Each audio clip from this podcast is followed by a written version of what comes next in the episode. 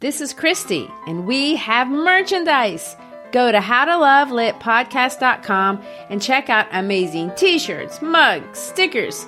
If you love great quotes, we have some of our favorites. If you love silliness, check out our mascot, Brain Man. Go to howtolovelitpodcast.com, clip on the shop button, and find something for that person who needs to be reminded that we are fashioned creatures but half made up. Mary Shelley said that. Mother's Day is around the corner. Find the perfect gift for the mom in your life with a stunning piece of jewelry from Blue Nile. From timeless pearls to dazzling gemstones, Blue Nile has something she'll adore. Need it fast? Most items can ship overnight. Plus, enjoy guaranteed free shipping and returns. Don't miss our special Mother's Day deals. Save big on the season's most beautiful trends. For a limited time, get up to 50% off by going to Blue BlueNile.com. That's Blue BlueNile.com.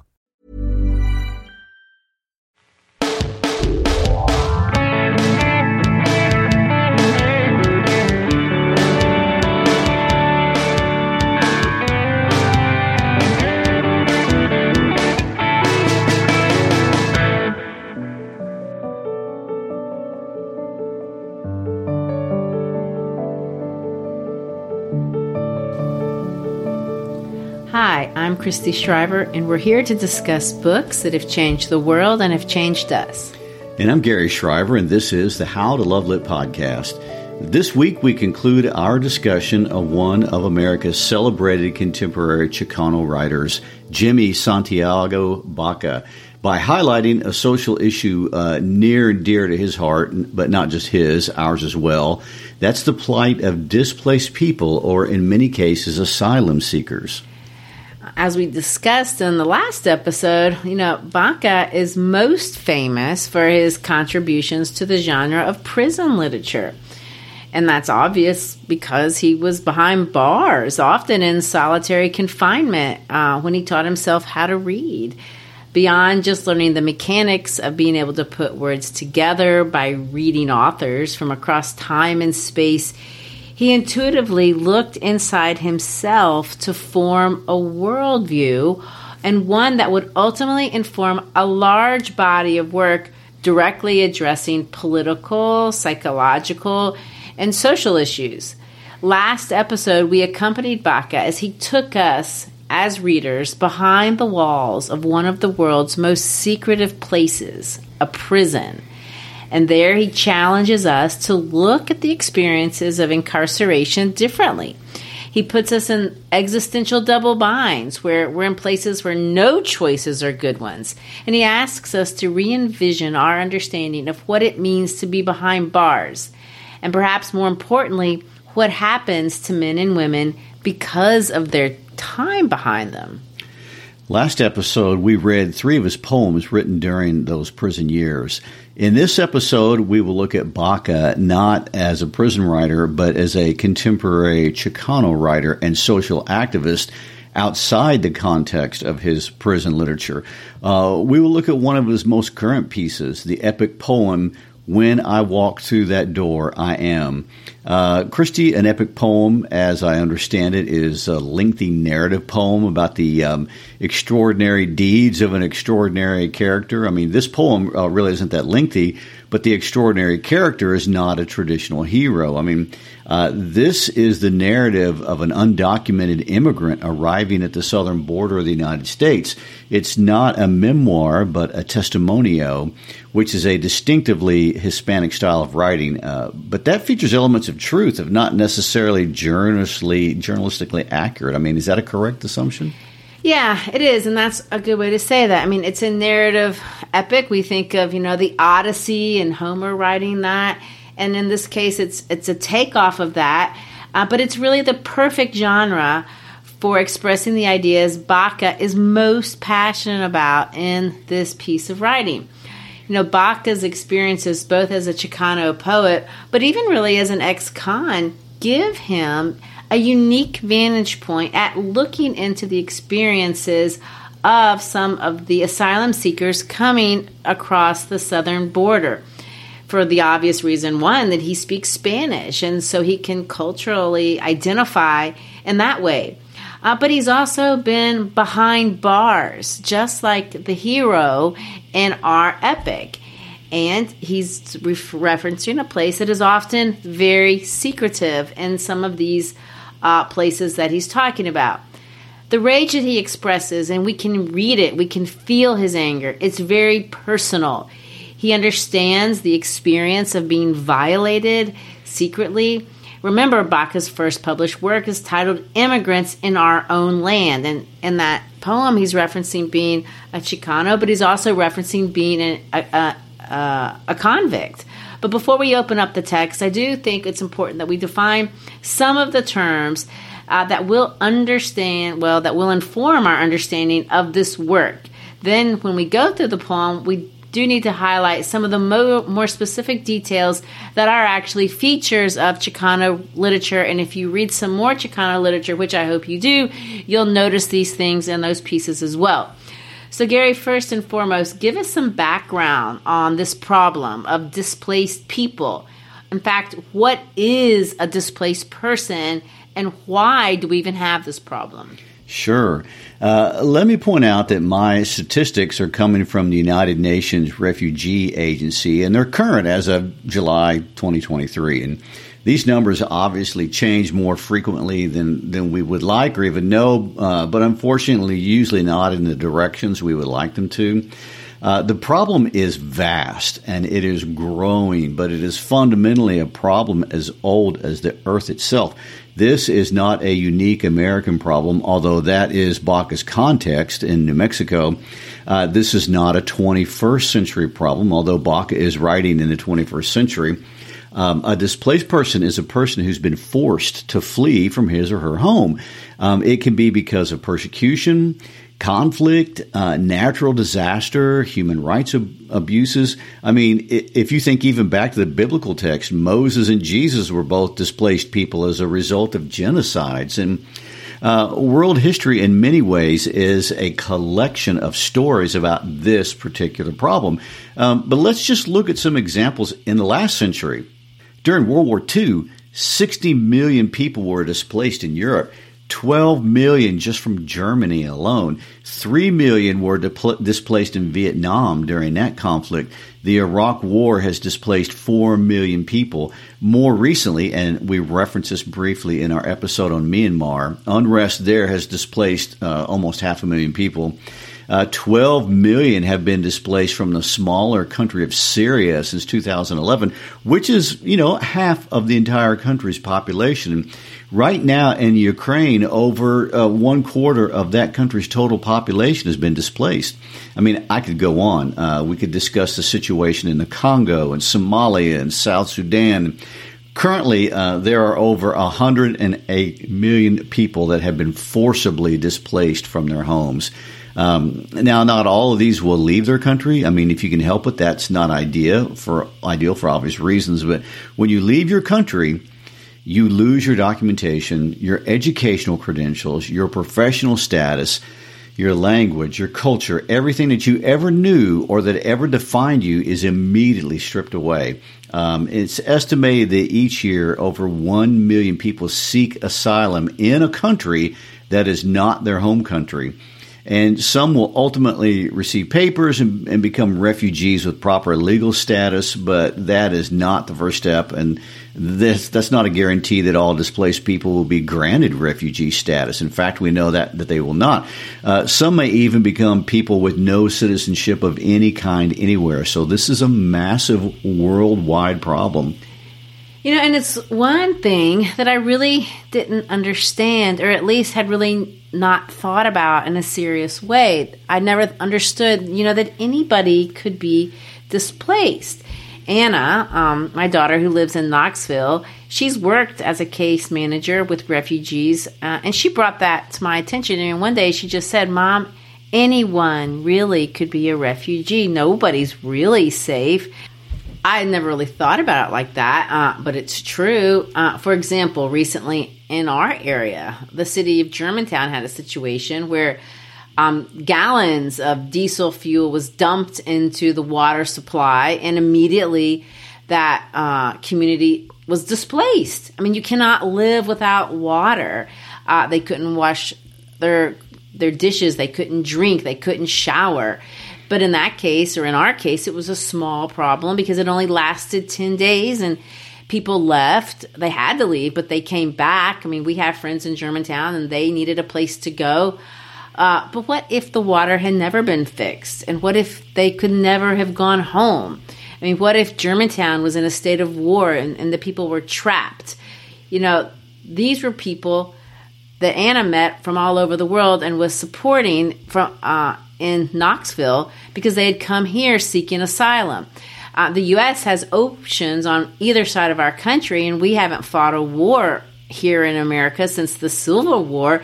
So we don't think about the reality or the possibility of being displaced. Uh, and that's fortunate for those of us that live in this continent. But really, it can happen anywhere, and it does happen everywhere.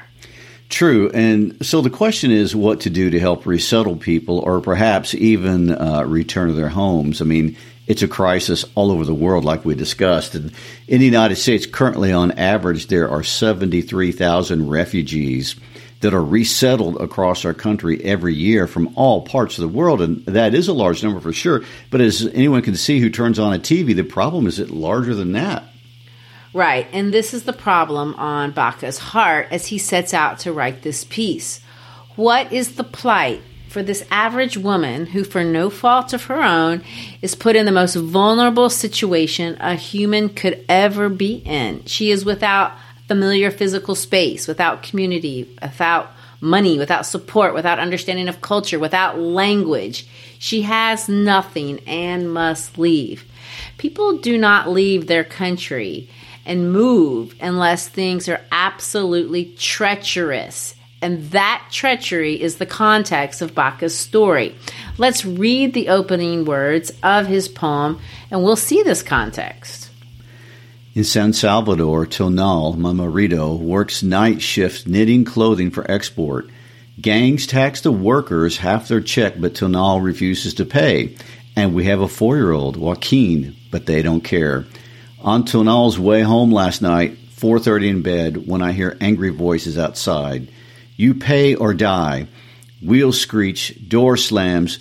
Tonal's voice begs for mercy. Then, shots. Boom! Boom! The car squeals off, leaving Tonal's jagged voice. Sophia! are you to me? Are you to me? Are you to me? Sophia! I rush from the bedroom, draw my yarn blanket and slippers on, llama and sheep wool Tonal made for me for our fifth anniversary. I dash into the night, across the street, collapse next to Tonal, kneeling under the streetlight in the neighbor's stone dirt driveway. I cradle Tonal's body on my lap. Mi amor, mi amor, I weep as blood pools in the dirt. I tug his arm. Mi amor, mi amor, no te moris. Corre pan norte mi reina, con mito via mi amor, corre o te matan. I scream, stay awake, stay awake. Blood surfs from his thighs, ladles out from kneecaps that look like potato peelings on the cutting board. The stones and dirt witness. The stones ask, the stones take, the stones tell. Lay on us, they whisper. We will absorb your sadness. Tonal died. Me and my baby Joaquin go north, Pal Norte as he wanted, to escape the wrath of the gangs. And so Baca introduces the context of, of the poem. Remember, context is more than just the place and time, it includes the place and time, but it's more than that. Uh, this is a contemporary story. It's situated in El Salvador's, El Salvador's capital, San Salvador. But as with all stories, the more sensitive you are to the context of the story, the more able you are to understand the behavior of the characters and the significance of what they do. Baca's purpose in writing this story is to situate the conditions of displaced people as they arrive in the United States through the southern border. And so to do that, he starts his story not on the southern border, but in San Salvador. Gary, tell us a little bit about this relatively small country in Central America. Um, sure. Uh, El Salvador is uh, bordered by Guatemala and Honduras, and It has a little under uh, seven, 7 million people, so it is a small country. Uh, if you were to look at the asylum seekers along the southern border that have been apprehended, you would see that a significant number of them come from Guatemala, Honduras, but most notably El Salvador. And there's a reason for that. If you just look at the numbers from 2022, which is what I have, you'll see that 97,000 immigrants came from this little country, and that number was even higher in 2021. El Salvador has been, uh, for many years, overrun by gang violence to the point that, as recently as this week, uh, the current president um, has been in the news because he is controversially uh, implementing mass trials for gang members, uh, specifically Barrio 18 and MS 13. Um, the violence in El Salvador has gotten so bad that he has detained 71,976 young men for being gang members and jamming them into prison. That is 1% of the total population of the country. You know, in some cases, um, they try as many as 500 at a time. And if convicted, the penalty can be anywhere from 45 to 60 years in prison. You know, and of course, justice sounds awful, and it is awful, there is no doubt. Uh, but the president's popularity in the country is on the rise because of the things Baca talks about in the opening section of the poem. In the U.S., gangs uh, make money mostly by selling drugs. In Central America, gangs make money mostly by extortion. Uh, you have to pay the renta to get security, and if you don't, uh, what happened to Tonal will likely happen to you. You know, you, you throw those numbers out, they just sound incredibly large. I mean, why would that? You wouldn't even think that that many young men would want to participate in something that awful. Well, it's for the exact same reasons young men would do it in any city. Uh, they need identity, and many of them can't read or write. They're poor with no vision of how to get out of their situation, and so the cycle grows. And uh, if you don't want to participate, what other choice do you have? I mean, in many cases, the choice is what we see this young girl doing. She walks to America, a land where she's heard there is at least a chance for a future. So people get into impossible situations. I'm either going to be in the gang or I'm going to fight the gang or I'm going to run. You know, I want to point out that if you're looking at this text on the page, and, and this is getting back to the literary side, uh, Baca uses so many poetic strategies that you can't hear when we just read it out loud. I mean, he isolates important words like leaving and boom, boom. He puts them all, all alone on the line by themselves. Uh, he used all caps for that pra- that phrase that you read. You read it louder, but he wrote it in all caps. You pay or die. He uses a lot of dashes and ellipses. I mean, these verses are very short, but they carry a lot of power, sometimes because they're short. The words are carefully chosen for meaning and tone. And in this case, the tone is pain, it's panic. Well, and he also uses a lot of Spanish language, uh, and I hope I'll be forgiven for my my massacre of Spanish when I read that. Uh, but the, you know, using the Spanish language really stood out to me.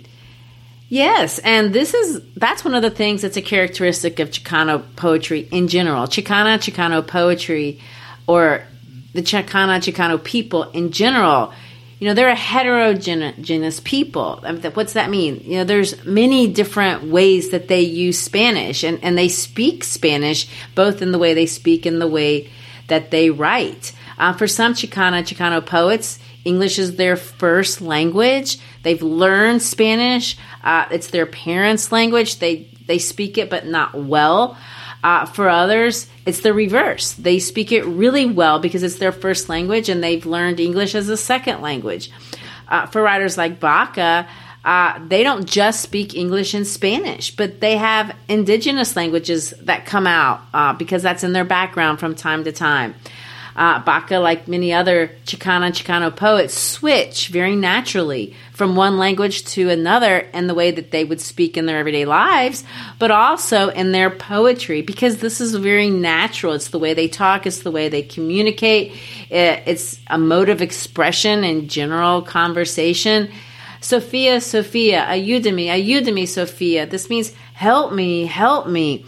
The conjugation is in the verb. It's in the imperative sense tense in the Spanish, which is stronger. It's clearer than the way that we would say it in an English translation. There's a lot more passion the way that it's spoken there. Well, I'd like to throw in a psychological nerd observation on Okay. this before we move forward. It's one of the things you and I have talked about many times that uh, that I like to discuss about language in when in my psychology courses and stuff like that. You have a different personality in each different language. So imagine writing poetry from two different personalities, which is what he's doing. So anyway, would you say that Baca switches to Spanish for the more emotional words? Yeah, uh, I would say that's true, especially in, in cases like this. I mean, look how much passion is going through here. Ayúdame, ayúdame, Sophia. This is his love language, like you were saying. It's very intimate. Mi amor, mi amor, no te mueres. Don't die, my love. I mean, that's a great example. Then you see, coge pa'l norte, mi reina, con mejito. You know, these are very, very em- emboldened phrases and passion based uh, and phrases. Vete, mi amor, corre, matam. They were gonna, gonna kill you. Uh, there's urgency there. I would argue uh, also, though, it's not just that they're emotional, but these phrases carry kind of a lyrical quality, maybe a rhythm, a mood in Spanish that isn't the same as in English. Well, you know, obviously, uh, Baca and other Chicano poets uh, know that some of their readers won't understand what they're saying when they use Spanish. Did you find yourself struggling with that when you were reading it? Of course. Well, I, I think obviously they know that. You know, they want their readership to be larger than people that are bilingual. Uh, in a way, maybe that's limiting or a barrier, but I think uh, in a very real sense, it's an important point to be making when you do it. You know, that limitation of not being fully understood or not expressing everything fully has always been the burden of uh, the Spanish people, the Spanish speaking people for generations.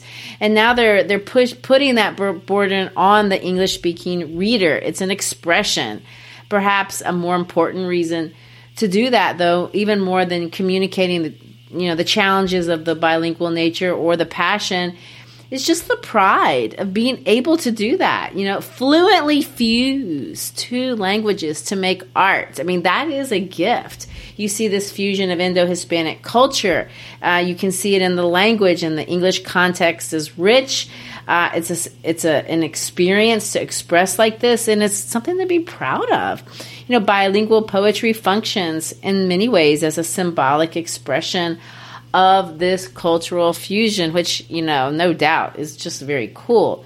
You know, we can't read the entire poem, uh, obviously, uh, in this podcast, but I do want us to read a little bit more of this beginning section so we can point out some of these other distinctives and make some observations of things that if you were to read, and I hope you do read the full length piece, you'll see this in, in the entirety of the poem.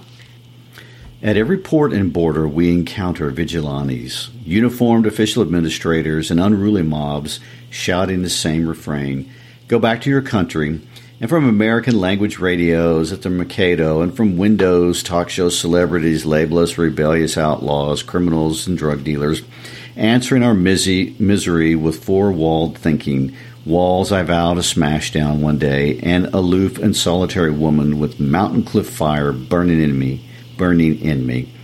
The experts claim not to know our oppression, how we are tortured and murdered and turned away at every door instead of the real people that we are hungry, kind, hardworking, dreaming of an education and peaceful life. Their ideas replace us with stereotypes that suit their selfish needs. We did nothing wrong. The shooting has taken the center out of me leaves cartridges of shotgun shells where my heart used to be. In the center of me smoldering, how Tonal was on his way home from work, paper lunch sack clutched in hand. San Martin de Porres medal around his neck, a turquoise silver wedding band, his Tio Thomas a Hoikel silversmith made for us, a heart tattoo with our names on it on his chest, and Joaquin Siempre Mi Amor on his left forearm.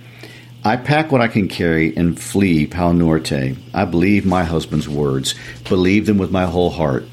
Joaquin strapped to my back. Four times jump trains as they are moving.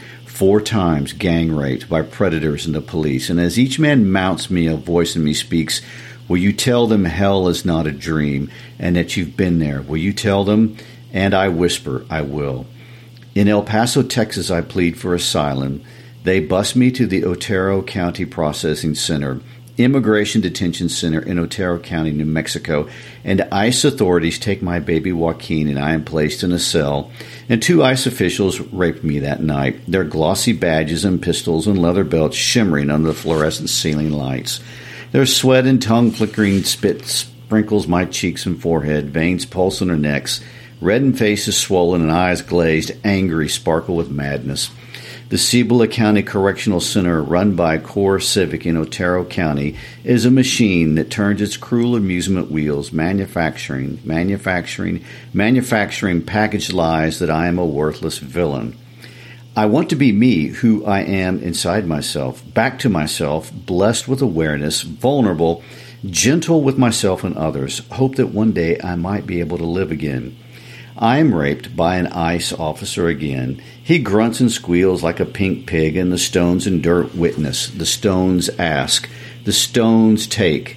The stones tell. Lay on us. We will absorb your sadness. You know, that's an expression you're going to see him repeat over and over again. We've already heard it twice. Uh, the stones and dirt witness. The stones ask. The stones take. The stones tell, lay on us. We will absorb your sadness. As a genre, Chicano poetry is rooted in the land. They use the expression la tierra, um, the, the earth or the land. When you use your, lose your place in the world, your lands, you lose your roots, our sense of place. You know, that gives us our personal orientation towards ourselves. And in the context of the Chicano people at large, Baca in particular, there's this indigenous understanding of the world that's embedded into the this relationship between a people and the land that they live on. Pueblo Indians, you know, that's one example, but other indigenous people do this too. Consider the earth as a mother, La Sagrada Tierra. Aztlan, you may have heard that name. It's a the the pre-Columbian word for the Mexican civilization that was in this space uh, before America existed, has taken on this mythological significance over the years. And, and we see this right here in this expression about the stones. The stones and dirt witness. They cry out and they seek to take away some of Sophia's sadness. So we see that. But another thing that we saw, and you, you had to notice this because it's so graphic and, and awful, is how many times Sophia is raped. I mean, she's raped by gang members, and, and, we know that this is a common occurrence for displaced people crossing the jungles and jumping on trains trying to get to the northern border. And, and we know that, and that's shocking and that's awful. But he shocks us again because when she arrives at the United States border, she's expecting to find safety, she's expecting to find refuge. But what are the first things that he has happen to his character? She's her child is taken away from her, put in a cage, and she's raped again. But this time by immigration officers. I mean, this is awful. And when I read it, I thought, is that inflated? So I wanted to ask a question. Gary, I thought that was something we should talk about. Is this something that actually happens at the border? Well, you know, I, I do want to be careful here. Uh, the short answer is yes. I mean, there are credible allegations of rogue agents doing awful things, and uh, I would not argue that that's the majority, but unfortunately, it has happened. Uh, what I will say, and I think this is the larger and more important point Women who are displaced, especially when they have children, are absolutely the most vulnerable. And when that is the case, the predators descend in large numbers and uh, they surface disguised as many things. I mean, they could be agents of the government or police or supposed friends or sympathetic countrymen, clergymen anybody. So this is an incredibly large problem. Um, and there is an argument that at minimum uh, one third of the women in these centers have been assaulted, and even that number is likely low. And what Baca is doing here, really, and I want to point this out from my limited knowledge of literature, okay, from a historical perspective, what he's he's doing what I call the Harriet Beecher Stowe thing. Harriet Beecher Stowe wrote Uncle Tom's Cabin uh, it, she and the Beecher family were prominent abolitionists, and young Harriet grew up at the dinner table every night hearing stories told by prominent abolitionists. And what she did over time, collected all of those stories and put them into one book. Um, and uh, so these things all happened not actually to one person, but they were a collection of things that actually did happen, and they got compiled into a single story as concisely as they could so that they would have maximum impact. Well, there is a term for that, by the way. Uh, in Latino per, uh, poetry, it's called testimonio. I know you used that word before. Testimonial truth in poetry doesn't actually mean a factual retelling of something exactly as it was reported, like you would have to do in a trial transcript. And this type of writing, what's important is the representation of a greater truth. So in this case, you know, Baca tells us this is a fictional story. There is no such person as Sophia. But the greater truth of what is happening to, to, to displace women, more than just one woman, this is absolutely true. And this is actually things that are happening right now. And that's what's angering Baca because instead of being agents of salvation, there are people who look at these vulnerable, downtrodden men and women, not just women, men and women, and look at them as criminals or as prey. Uh, and participate in the victimization or just allow evil to truly seep. And sometimes this is disguised in the name of safety or even in the name of compassion. In the case of this story, you're going to notice Sophia's son, Joaquin, is sold off to child traffickers, another problem that we know that exists. I mean, no one can read this and not be filled with anger and rage. You have to feel it. Baca does not relieve our anger anywhere during the entire first section of the poem. In fact, he heightens it as uh, Sophia goes from this reality, this awful reality, into this dream world where she speaks to her dead husband about the choices, the impossible choices that have brought her to this nightmare. You know, there's a lot of internation, or there's a lot of interaction with the natural world in this poem. Well, there is, and, and it's a nice thing to notice. You know, not just stones and dirt. There are other things. Let's read a part where you see her interacting uh, with some of the natural environment there uh, at the border. At the prison fence this morning, I stand and feed a roadrunner, the only desert bird who taunts the rattler, luring it forth expands its umbrella wings, idling inches from uh, when the snake whip lunges at it, and the roadrunner fakes and skips back from the venomous fangs, hops clear until it snatches the snake up with its beak and smashes its head against the stone and swallows it whole. Sleek gray shield of feathers, black spots, and white edgings swoops in a single blink of an eye on brick walls, over bushes, across the patrol path, fast and agile as a supersized hummingbird. I toss cooking pot scraps and dinner greens given me by the kitchen help on the grass. He eats tame as any yard dog. I pray for the roadrunner to check on my four year old Joaquin, now classified a criminal by the United States Guard, and him against the snakes. I tell the stones he was a preschool child once, racketing hallways, clacking his skates in his cubby, hanging his rain slicker on wooden pegs and stamping in rain puddles with his galoshes. So you see there's a lot of symbolism there, there's a lot of identification there, there's some a lot of beautiful imagery there.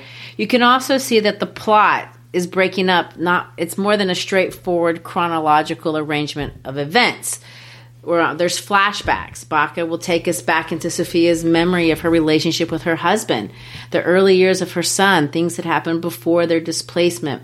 The longer, and as we read it, the longer Sophia is held within the camp, the greater her despair becomes. And all she has is memory and fear that she expresses through these monologues. Ah, now, my despair is the sawtooth chain that cuts through bone it growl roars through my heart, scattering bone dust, and what was once anger is reduced to a stump, cut down into sizes that fit my heart's black iron stove.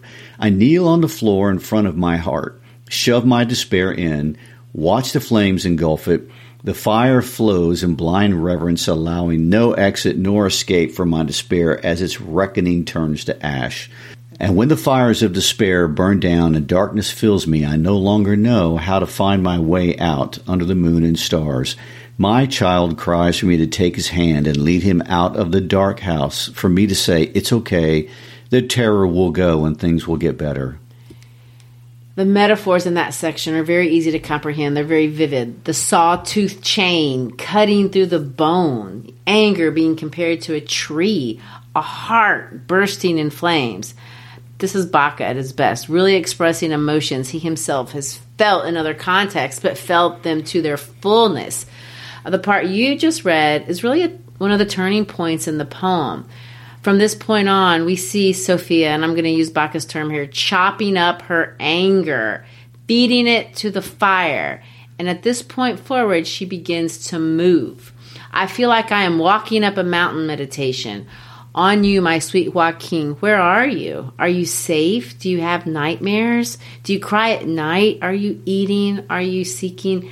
From here onward, you know, she's no longer speaking to Tonal, but she is speaking to Joaquin and she's moving. She's walking, walking, walking, walking. For the rest of the poem, Joaquin finding her son is her goal.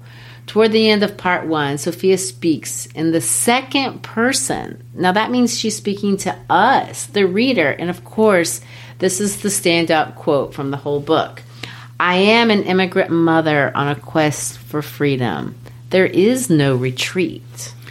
You know, in, in some ways, uh, the United States or really the world can appear divided on how to approach the crisis of displaced people. Um, but I would argue that it is likely not because we're divided in our common goal of helping the helpless and seeking to destroy evil. Uh, but we're divided because solving a problem is more complicated than just opening or shutting a border. I mean, you know, 17,000 pounds of fentanyl was seized last year on the border, but also 1,200 immigrants were killed. You know, even more died trying to reach a place of safety. I mean, there's our existential double bind again. Both are bad outcomes. Um, you know, are there criminals infiltrating borders across the globe, uh, seeking to wreak havoc and exploit? Of course, everywhere in the entire world. I mean, are there displaced people at borders across the globe, uh, you know, finding themselves to be the most vulnerable humans on the planet? Yes, that is also true. So, what should we do? Um, is there something the average person can do? And Baca has thought about this question many times over, and not just in regard to the problem of border safety and displaced people. Part three of this book changes voices from a narrative poem to a personal essay written by Baca uniquely in his own voice about his own personal experience. In fact, the experience that he narrates in this third part are what inspired the poem to begin with, inspired the first two sections. Baca reveals his own struggle as a resident of New Mexico, as a citizen of a border state. He sees firsthand what's happening to thousands of displaced people every day. He reveals his desire to do something. But what? What could he do? So, in his case, he decided to get involved in a positive way. He offered a job to a refugee. The refugee's name was Se Po. Sepo was from Myanmar, and he his wife, their two sons, had been displaced because vigilantes had gone door to door hunting down Christians for the purpose of setting them on fire and killing them. Sepo escaped with his family, but he had to survive for 15 years in a refugee camp before somehow making it to America. Sepo worked for Baca on his farm and even lived in a trailer on Baca's property for a while. Sepo spoke no English, but over the course, and this is, of course, what Baca says in, in, his essay, over the course of time, through nods and smiles, you know, Baca considered him to be a friend. One day, Baca went to pick up Poe from his apartment, and Poe and his family uh, were gone. The neighbors told Baca that they had been picked up in the middle of the night and carted away in handcuffs. Baca never found Poe, but that's when he started writing the narrative poem about Sophia. Uh, years ago, before this all happened, in 2007, an interviewer from Oakland, California, was interviewing Baca. And he asked Baca about despair. And, and Baca wasn't talking about immigrants, but this is his worldview and what's his, informed his position on a lot of things. he was talking about Chicano. The specific question was about Chicano teenagers living in urban areas. Uh, and Baca expresses his philosophy on how he overcomes despair when thinking about these large problems that seem hopeless. And it's great advice, what he says, and something I think that we can think about as we think about this very contemporary and challenging topic. Gary, let's read this together. If you read the part of the interviewer, I'll read Baca's response. I see a lot of despair in the world, especially among young Latinos living in Oakland. There just doesn't seem to be much hope in the world today. How do you see your role as a Chicano writer living in this world? I think if we can step out of the roles dictated by institutions that go against what we know in our hearts, then maybe we can move beyond the state of despair that surrounds us. But if we keep focusing on institutions for the cure, despair sets in. So we have to act spontaneously out of our own sense of decency to do what we can. Many people have forgotten that they're empowered, that they can do stuff. They just assume they can't. And when they realize that they can do it, for that one person, the despair leaves. For me, it left. And it's really, really hard to keep your dignity when you're constantly subjecting your dignity to destruction, when you're constantly facing the enemy and taking the shots. Then you realize that you can do something and your dignity is restored. I don't know how to answer that question except to say that if I got off a bus in Oakland, I would tell those kids, why can't we put windows on that old lady's house? I mean, I know you're going that way and you're going that way and you're going that way, and I live over there and you live over there, but why can't we all just meet tomorrow, pull 26 bucks together, and put the window in? We could do it. It's not going to cure a lot of stuff, but the lady will have a window. So for Baca, it's about the power of the individual to make a change. It's what he writes about, but it's also the way he's chosen to live his life. Let's finish this episode reading the last two paragraphs of this book. It's a memory of Sepo. I remembered how Sepo loved the rain, how he missed his country Burma with such huge sadness, and that when he mentioned it, the word imbued his features with a veil of excruciating loneliness. I remember how careful he was to eat every morsel of rice. Every meal he cleaned his plate of every rice grain and bean with a piece of tortilla, and then he washed his plate. He was always courteous and grateful. The pine tree enchanted him. The boulders were his friends. He would caress them with his fingers and say, Ooh, as if the rock had consciousness and was aware of the caresses. He wore sandals, but never wore them in the cabin. He liked green fields and grass and the creek water flowing over the creek stones, and he loved the sunlight and the sun and bas- basked in hard work. He mired himself in silence, almost never talking. And I guess if this poem is anything, it is a tribute to him and thousands like him, who I owe so much to for teaching me how to be a better man and appreciate what I have, mostly my family. And he gave me the courage to do something what I could do. Although it is never enough, I no longer write my hands and wring my hands and worry. I act, I engage, and I write. And with that, we conclude our discussion of the life and inspirational work of Jimmy Santiago Baca. Uh, we hope you've enjoyed our discussion of one of America's great Chicano poets. If you have, please honor us by sharing this episode with a friend via text or email or social media or just playing it for them. Uh, don't forget, if you can, give us a five star rating on your podcast app or write us a positive review.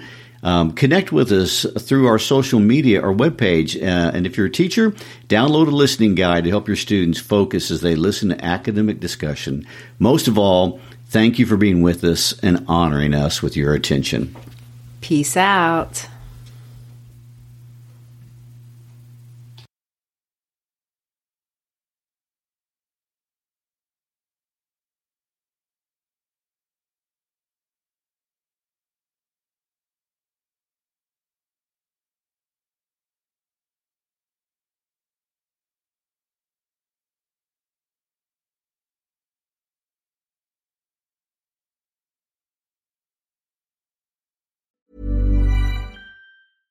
Selling a little or a lot? Shopify helps you do your thing however you cha-ching. Shopify is the global commerce platform that helps you sell at every stage of your business. From the launch your online shop stage to the first real life store stage, all the way to the did we just hit a million orders stage. Shopify is there to help you grow. Shopify helps you turn browsers into buyers with the internet's best converting checkout. 36% better on average compared to other leading commerce platforms because businesses that grow grow with Shopify. Get a $1 per month trial period at shopify.com/work. shopify.com/work.